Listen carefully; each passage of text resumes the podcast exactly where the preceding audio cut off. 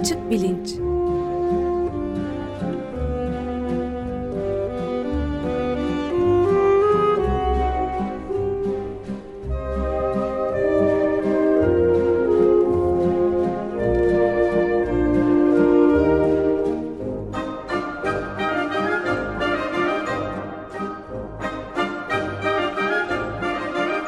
Güven Güzeldere ile bilim ve felsefe sohbetleri. Günaydın Güven Bey, merhabalar. Günaydın Ömer Bey. Evet, bugün e, Ali Nesin konuğumuz. E, çok eski dostumuz programlarımıza da zaman zaman konuk olmuştur. Çok severiz kendisini. Açık bilinçte şimdi ne konuşacağımızı siz takdimini yaparsanız. Tabii memnuniyetle Ali Nesin ilk kez konuğumuz oluyor ve ilk kez e, matematik üstüne bir program yapıyoruz. E, hoş geldin Ali öncelikle merhaba. Hoş bulduk Güven. Merhaba Ali hoş geldin. Hoş bulduk Ömer. E, açık bilinçte fizik ve matematiği biraz ihmal ettiğimizi ama bunu bir şekilde telafi edeceğimizi e, söylemiştim. Ben geçen sene e, fizik serisi yapmaya başladık bildiğiniz üzere. Bugün de matematik serimizin ilk programını yapıyoruz. Bundan sonra e, farklı matematikçilerle farklı programlar ele alacağız. Hatta bir aksilik olmazsa bu programın ardından gelecek hafta matematiğin peşinde e, isimli bir oluşumu kurmuş olan e, iki genç matematikçi Can Ozan Oğuz ve Utku Aytaç da konuğumuz olacaklar.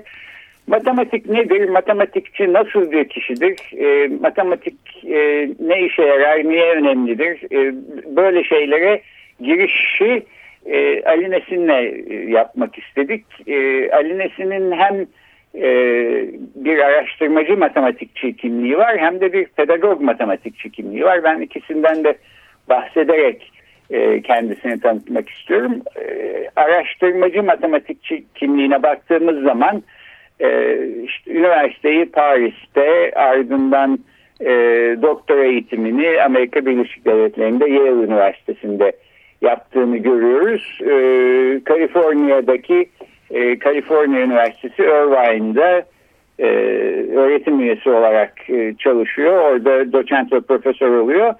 E, daha sonra Aziz Nesin'in vefatından sonra e, Türkiye'ye dönmeye karar veriyor. Ali Nesin, e, Nesin Vakfı'nın yönetimini ele alıyor. Daha sonra matematik köyü kuruyor filan. Bunlardan bilahare bahsedeceğiz. Hali hazırda Bilgi Üniversitesi'nde e, matematik profesörü olarak e, çalışmalarını sürdürüyor araştırmacı matematikçi e, Ali Nesin'den bahsederken bir de küçük e, makaleden e, kısaca e, makalenin kendisi küçük değil e, bahsetmek istiyorum. 1990 senesinde Compositio Matematica isimli bir dergide yayınlanmış bir makale var. Çok teknik bir makale anlaması ya da e, aktarması çok zor fakat makalenin yazarı e, makalenin en sonundaki teşekkürler kısmında diyor ki benim bu makaledeki ana sonuç aklıma Isparta'da bir askeri cezaevinde yatarken gelmişti. Ee, bana bu e, eşsiz e, fırsatı sağlayan amirlerime ve özellikle General Yusuf Haznedaroğlu'na burada huzurlarınızda teşekkür ederim.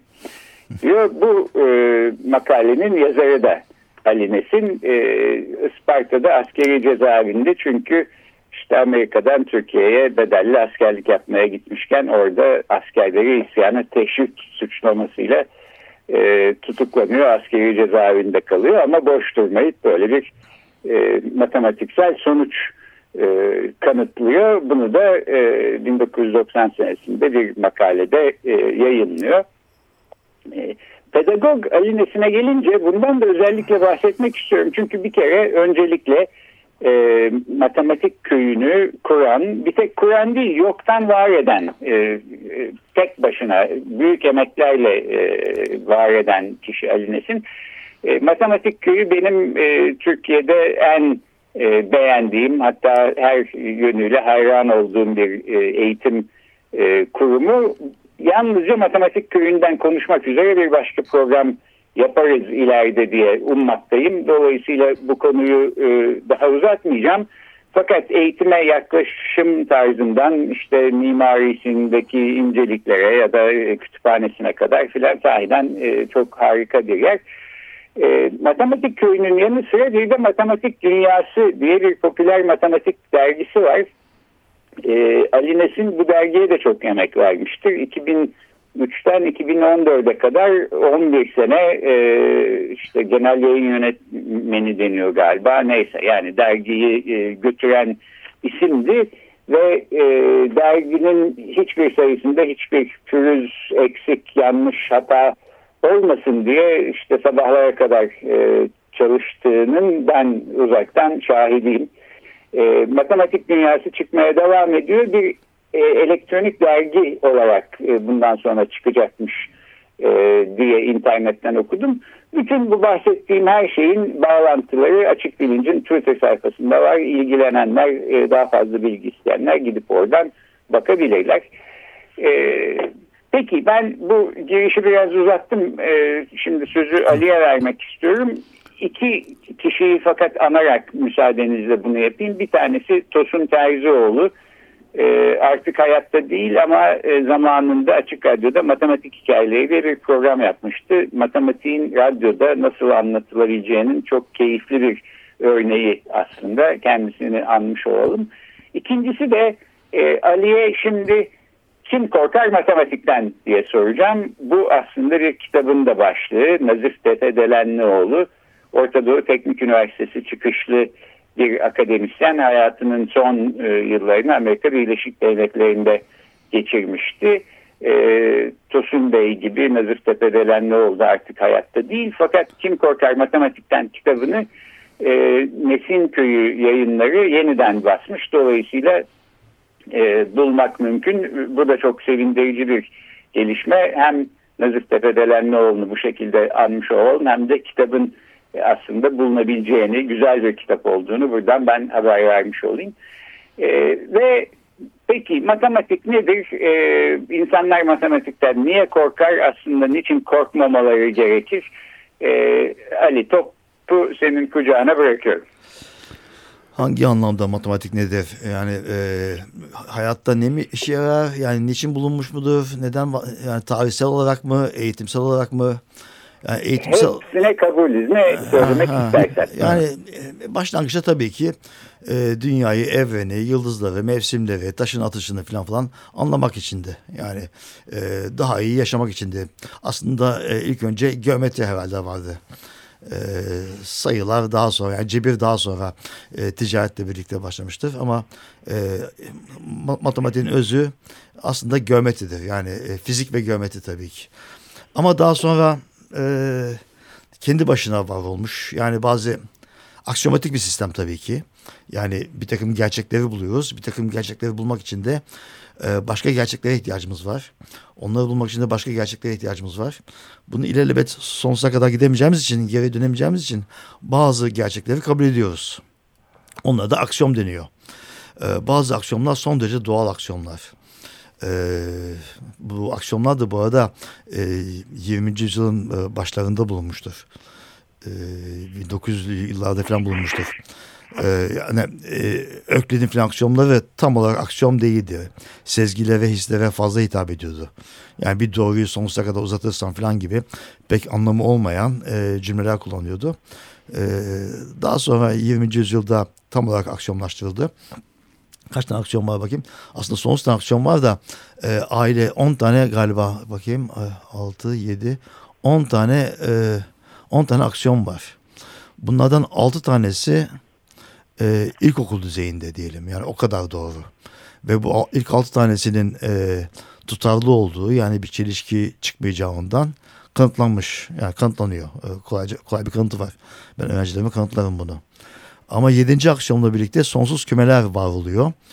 İşte o zaman Gödel'in e, meşhur teoremi var işte. E, aritmetik yani toplama ve çarpma ile birlikte aritmetik. O işin içine girdiği zaman e, o aksiyonların e, temel aksiyonlar diyelim ama e, bu aksiyonların tutarlı olduğunun kanıtlanamayacağı kanıtlanıyor Gödel tarafından 1930 yıllarında. Ve arkasından da başka aksiyonlar var ki onlar mühendislikte hiçbir şey yaramazlar İlk yedi aksiyon e, mühendislere yeter, uygulamaya yeter. E, bir lise öncesi, bir mühendis, e, bir e, ne bileyim ben e, jeolog sadece o aksiyonlarla yetinebilir. Ama daha sonraki üç aksiyon hiç işe yaramayan aksiyonlar.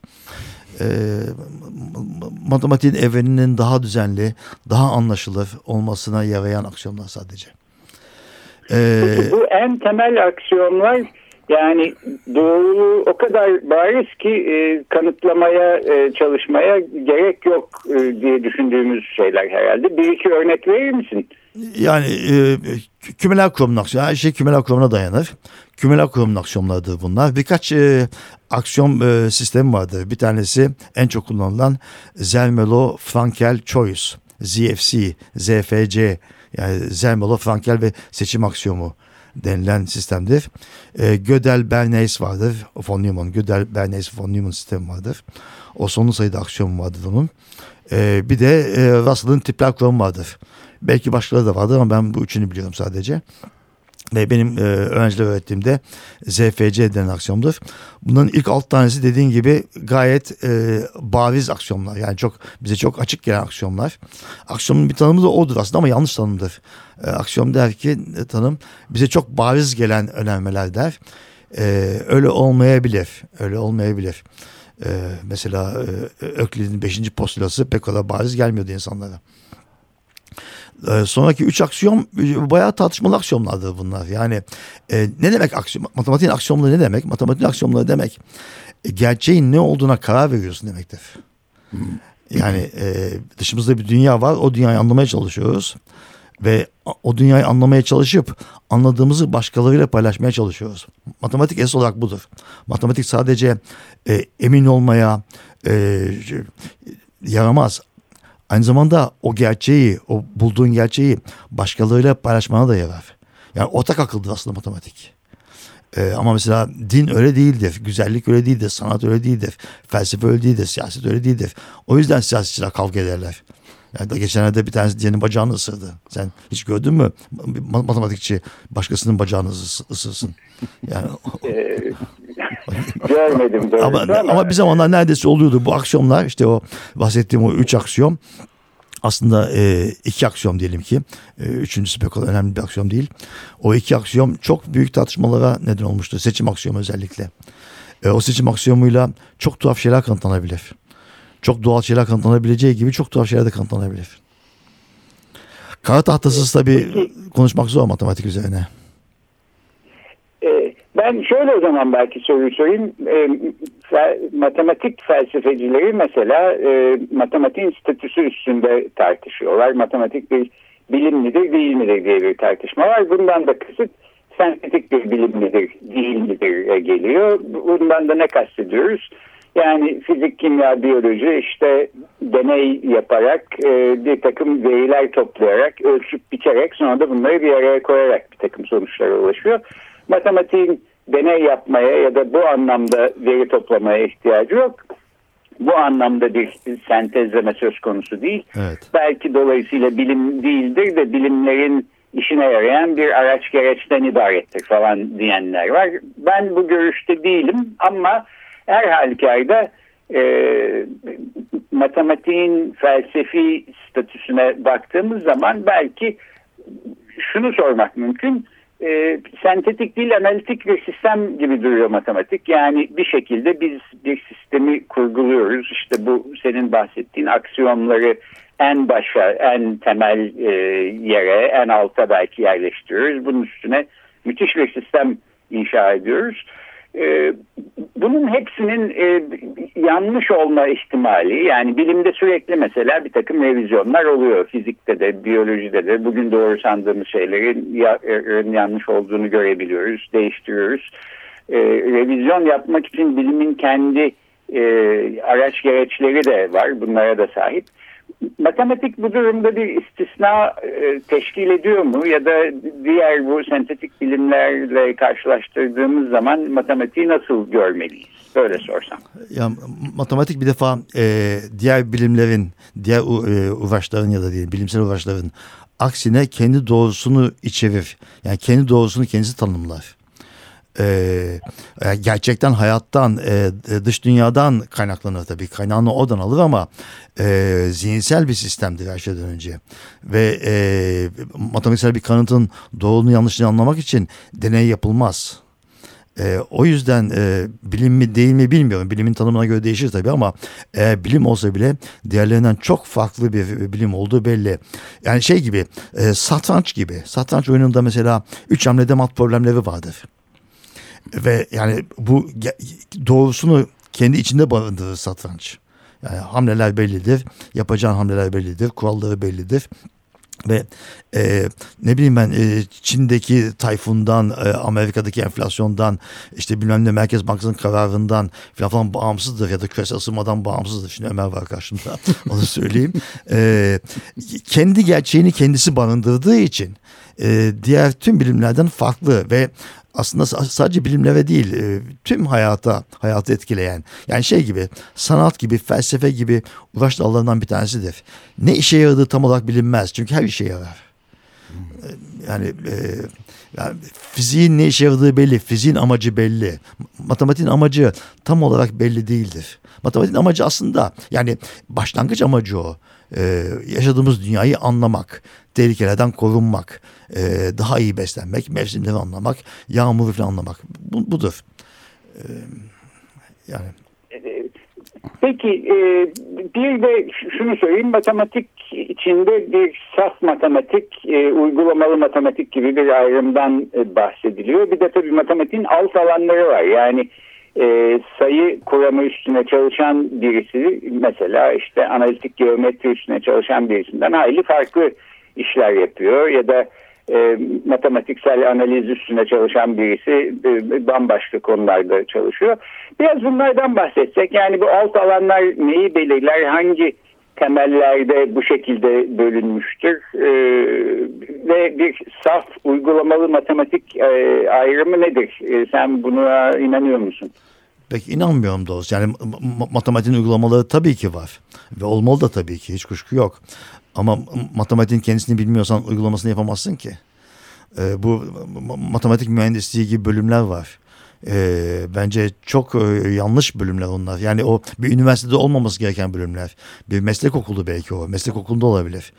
Ama e, bir üniversitede öyle bir bölüm olmaması lazım. E, şimdi bizim öğrencilerimiz de maalesef çok genel bir e, matematik kültürü almıyorlar. E, yani mesela çoğu matematikçi tek bir konuda uzmandır. Hepimiz aslında tek bir konuda uzmanız ama mesela bir e, sayılar kuramcısı bir analiz e, seminerine gitmez genellikle. Ama en iyileri inan bana en iyileri en iyi matematikçiler e, hemen hemen her konudan anlarlar. Yani her konuşmayıdan zevk alırlar. Matematik konuşmasından zevk alırlar. Benim burada öğrencilere tavsiyem gençlere öğrenme çağı e, sanırım 30-35 yaşında bitiyor. Yani ondan sonra öğreniyorsun belki ama e, asıl temelleri o, hatta 25 yaşında falan da bitiyor diyelim ki. 25 yaşına kadar öğrenmeye aç değilsen e, kendini açmamışsan e, daha sonrası çok zor oluyor. O yüzden e, şeyde mesela bazı bazı öğrenciler geliyor bana ben sayılar kuramını sevmem der. Böyle bir şey diye ben taşı sevmem falan gibi bir şey yani diyemezsin böyle bir şey. Yok yani sayılar cebirde iyi olmayabilirsin yani o olabilir. Ama sevmem diye bir şey olamaz. Bu e, taşı kayayı, havayı, suyu sevmem gibi bir şeydir yani. Ee, yani matematik çok dallanıp budaklandı. Çok genişledi ama bir yandan da birleşti. Şimdi nasıl mümkün? Nasıl mümkün ki o kadar çok şeyi bilebiliyoruz? Çünkü eskiden 50 tane teorem vardı. O 50 teorem tek bir teorem altında toplanıyor. Yani e, soyutlaştıkça genelleşiyor. Genelleştikçe de o 50 tane teorem tek bir teorem haline geliyor. Anlatabiliyor muyum? Yani insanlar teoremler kanıtlıyorlar doğru ama bir zaman sonra farkına varıyorsun ki bu farklı teoremler aslında tek bir teoremmiş. Ne demek tek teorem? Yani, yani nasıl te, oluyor? Tek bir teoremin sonuçlarıymış. Hmm. yani ya çok ilginç. Yani yoksa o, o kadar çok şeyi bilmemiz mümkün değil. Evet. Yani bir yandan çoğalırken diğer yandan azalıyor. Çok ilginç bir şey evet. Evet. Bir de yani matematikçilerin e, karşılaştıkları, matematik kendi gerçeğini kendi içinde barındırır dedin. E, bununla aslında çelişen bir şey değil. E, bir takım e, düşüncelerin peşinden giderken belli bir sonuca ulaşıyor bir matematikçi. Fakat mesela bunun nasıl kanıtlanacağından emin değil. E, bunu ortaya koyuyor fakat kanıtının ortaya çıkması işte yanlışlanamıyor. E, bazen yüzyıllar sür, sürüyor. Bu Goldbach hipotezi diye bilinen şey ya da Kovac sanısı filan. Biraz da bunlardan bahsetsek böyle ucu, ucu açık problemler de var matematikte. Çözülmemiş ve günün birinde kanıtlanıp kanıtlanamayacağı da belki bilinmeyen e, fakat doğru olduğuna hemen herkesin inandığı şeyler diye anlıyorum. Öyle, öyle midir? Evet, yani e, emin değilim ben doğru mu değil mi? Ee, yani çok emin değilim doğrusu. O e, kanıtlanmamış e, hiçbir şeyden emin değilim. Ee, yani problem dediğin çok matematik problemi çok var. Yani ne kadar matematikçi varsa onu onla çarp aşağı yukarı o kadar açık şu anda yani sonsuz tane var tabii de insanların şu anda uğraştığı e, problem sayısı e, bilinmeyen problem sayısı e, matematikçi sayısının 10 misli 20 misli filan. Yani e, ben şimdi kaç yıldır e, ne zaman 20 20 24 yaşında başladım doktoraya. O zaman ilk doktora problemim iki yıl uğraştım çözemedim. Ve bugün hala daha bilinmiyor. Bu 30 yıllık 40 yıllık bir problem. Ama e, 100 yıllık 200 yıllık problemler var. Bazıları daha meşhur oluyor diğerlerinden. Çünkü e, bir şey yaradığından değil. Çok daha kolay anlaşıldığından. Herkese hitap ettiğinden. Yani bazı problemler vardır. Onu anlamak için 4 yıl 5 yıl okuman lazım üniversitede. Hatta daha fazla okuman lazım. Ama bazı problemleri bilis öğrencisine anlatabilirsin. Bu saydığım problemleri mesela. Onlar tabii çok cezbedici problemler. Ve aslında sana bir şey söyleyeyim mi? O problemlerin birçoğu da pek bir işe yaramaz. Ya da daha doğrusu ne işe yarayacağı bilinmiyor şu anda. Ama sadece merak konusu ve o o problemler, o işe yaramayan problemler sayesinde matematik gelişiyor. Mesela Fermat teoremi. X üstü N artı Y üstü N hiçbir zaman Z üstü N'ye eşit olamaz. X, Y, Z pozitif tam sayılar için ve N 2'den büyük. Bu e, 350 yıllık bir problemdi. E, herhangi bir uygulaması yoktu. E, 350 yıl sonra çözüldü. Ama o çözülene kadar matematik o kadar gelişti ki ya o çözülsün diye sadece o problem çözülsün diye bütün modern cebir aslında o problemi boşluyoruz. Ve o, o, o, o e, hiçbir işe yaramayan Fermat kanıtlamak için geliştirilen cebir her şeye yarıyor. Çok şeye yarıyor. Mühendislerin bile bilmesi gereken. Fizikte mesela önemlidir. Evet Ali Nesin ben de burada o zaman Açık Radyo'ya yönelik bir şey söyleyeyim. Yani ilk daha radyo 25 sene kadar önce kurulurken manifestosunda hiçbir soruna çözüm bulmayacağımıza söz veriyoruz demiştik.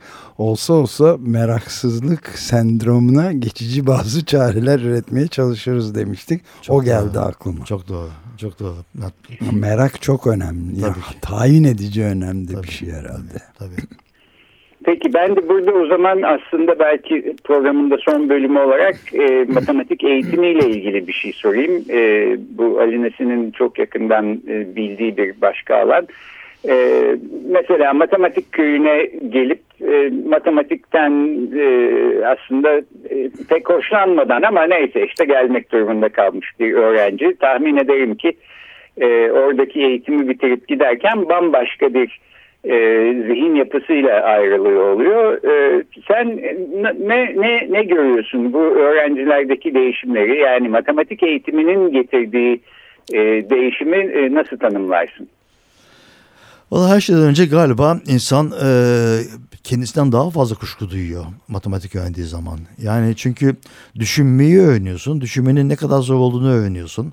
Hata yapabileceğini kabul ediyorsun e, daha demokrat bir insan oluyorsun bence. E, ve yani hiçbir zaman gerçekten e, çünkü matematikteki kesinliği gördüğün zaman diğer tüm kesinliklerden kuşku duymaya başlıyorsun. Ben matematiği bu, bu yüzden sevdim. Yani ilk gördü birisi bana bir abim 4-5 yaş daha büyük bana bir tüme varımla kanıt yöntemi anlattı. Hayran kaldım. Yani bu kadar doğru bir şey ben hayatımda hiçbir zaman görmemiştim. Yani bu, bu, bu kadar doğru bir şey varken ben ressam olmak istiyordum. Resme falan falan gitmek yani deli saçmalısı bir şey yani hiç emin olmadığım bir şey. Yani ben deli miyim? Yani bu kadar kesin ve net bir şey varken niye e, herkesin tartıştığı kimsenin değerine emin olmadığı bir e, uğraş dalına gireyim ki? E, yani bu kesinlik ve bu e, emek veriyorsun. Emek veriyorsun ve karşılığını alıyorsun. Bir şey daha söyleyeyim bu arada. Önemli bir şey bence.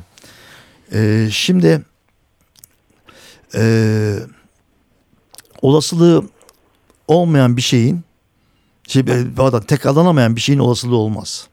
Yani tek bir defa dünyada tek bir defa olacak bir şeyin olasılığı olmaz. Ee, ama mesela e, hava durumu için değil mi? Ne diyor? %90 olasılıkla yağmur yağacak diyor. Nasıl yapıyor? Çünkü hiçbir zaman yarın yarın bir de hiçbir zaman tekrar etmeyecek. Yarın bir defa olacak. Dolayısıyla olasılığı olmaması lazım. Ama ne yapıyoruz olasılığı olması için? Birçok veriyi yok sayıyoruz.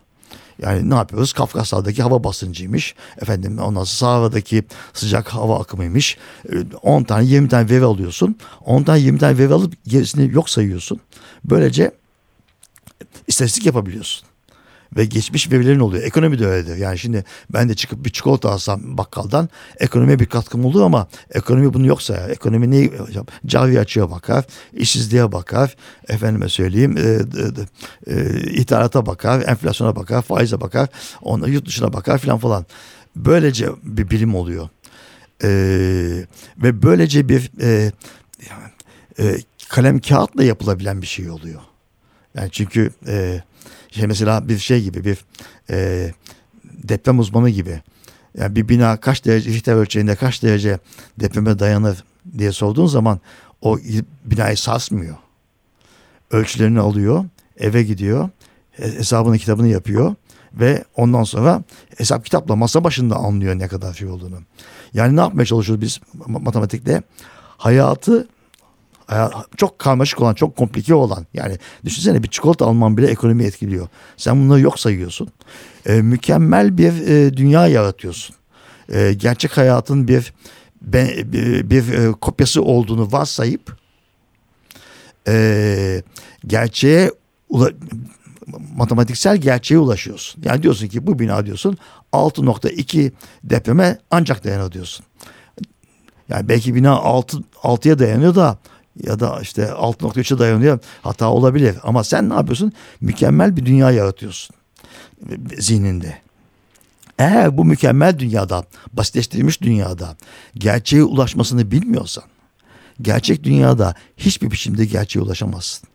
Öyle bir çaban bile olamaz boş boşunadır. Çünkü gayet basit bir ortamda. Matematik gayet basit. Aksiyonları var, kuralları belli. Orada bir gerçeğe ulaşacaksın. Orada düşüneceksin. Orada yaşayacaksın. Orada sonuçlar elde edeceksin. Gerçek hayatta çok zor. İyi, güzel, yararlı, e, eğitim nedir falan gibi sorular o kadar zor ki. Eğer matematikte yüzde yüz kesin olan sonuçlara ulaşmaktan zevk almıyorsan eğer hayata dair herhangi bir herhangi bir düşünce geliştirme. Hayatın bayağı zor olur o zaman galiba. Yani e, yani doğruya doğruya ulaşman çok zor olur, ikna etmen çok zor olur başkalarını. Evet, dolayısıyla hepimizin bir parça daha matematik eğitimi e, almasında fayda olur. Bence yani. hep, hep, hep, hepimizin hepimizin 4 yıl liseden sonra 4 yıl matematik eğitimi alması gerekir. Ondan sonra ne yapacaksa sonra yapsın. Çok ilginç. Evet.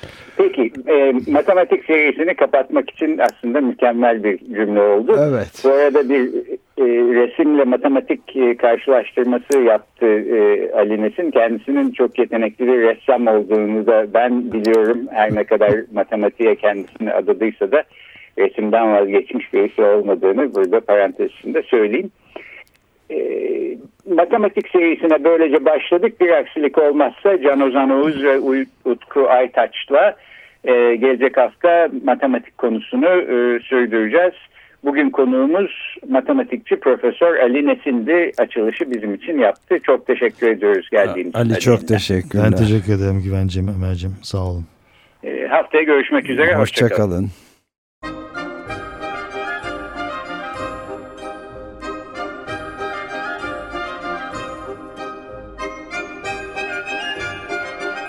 Açık Bilinç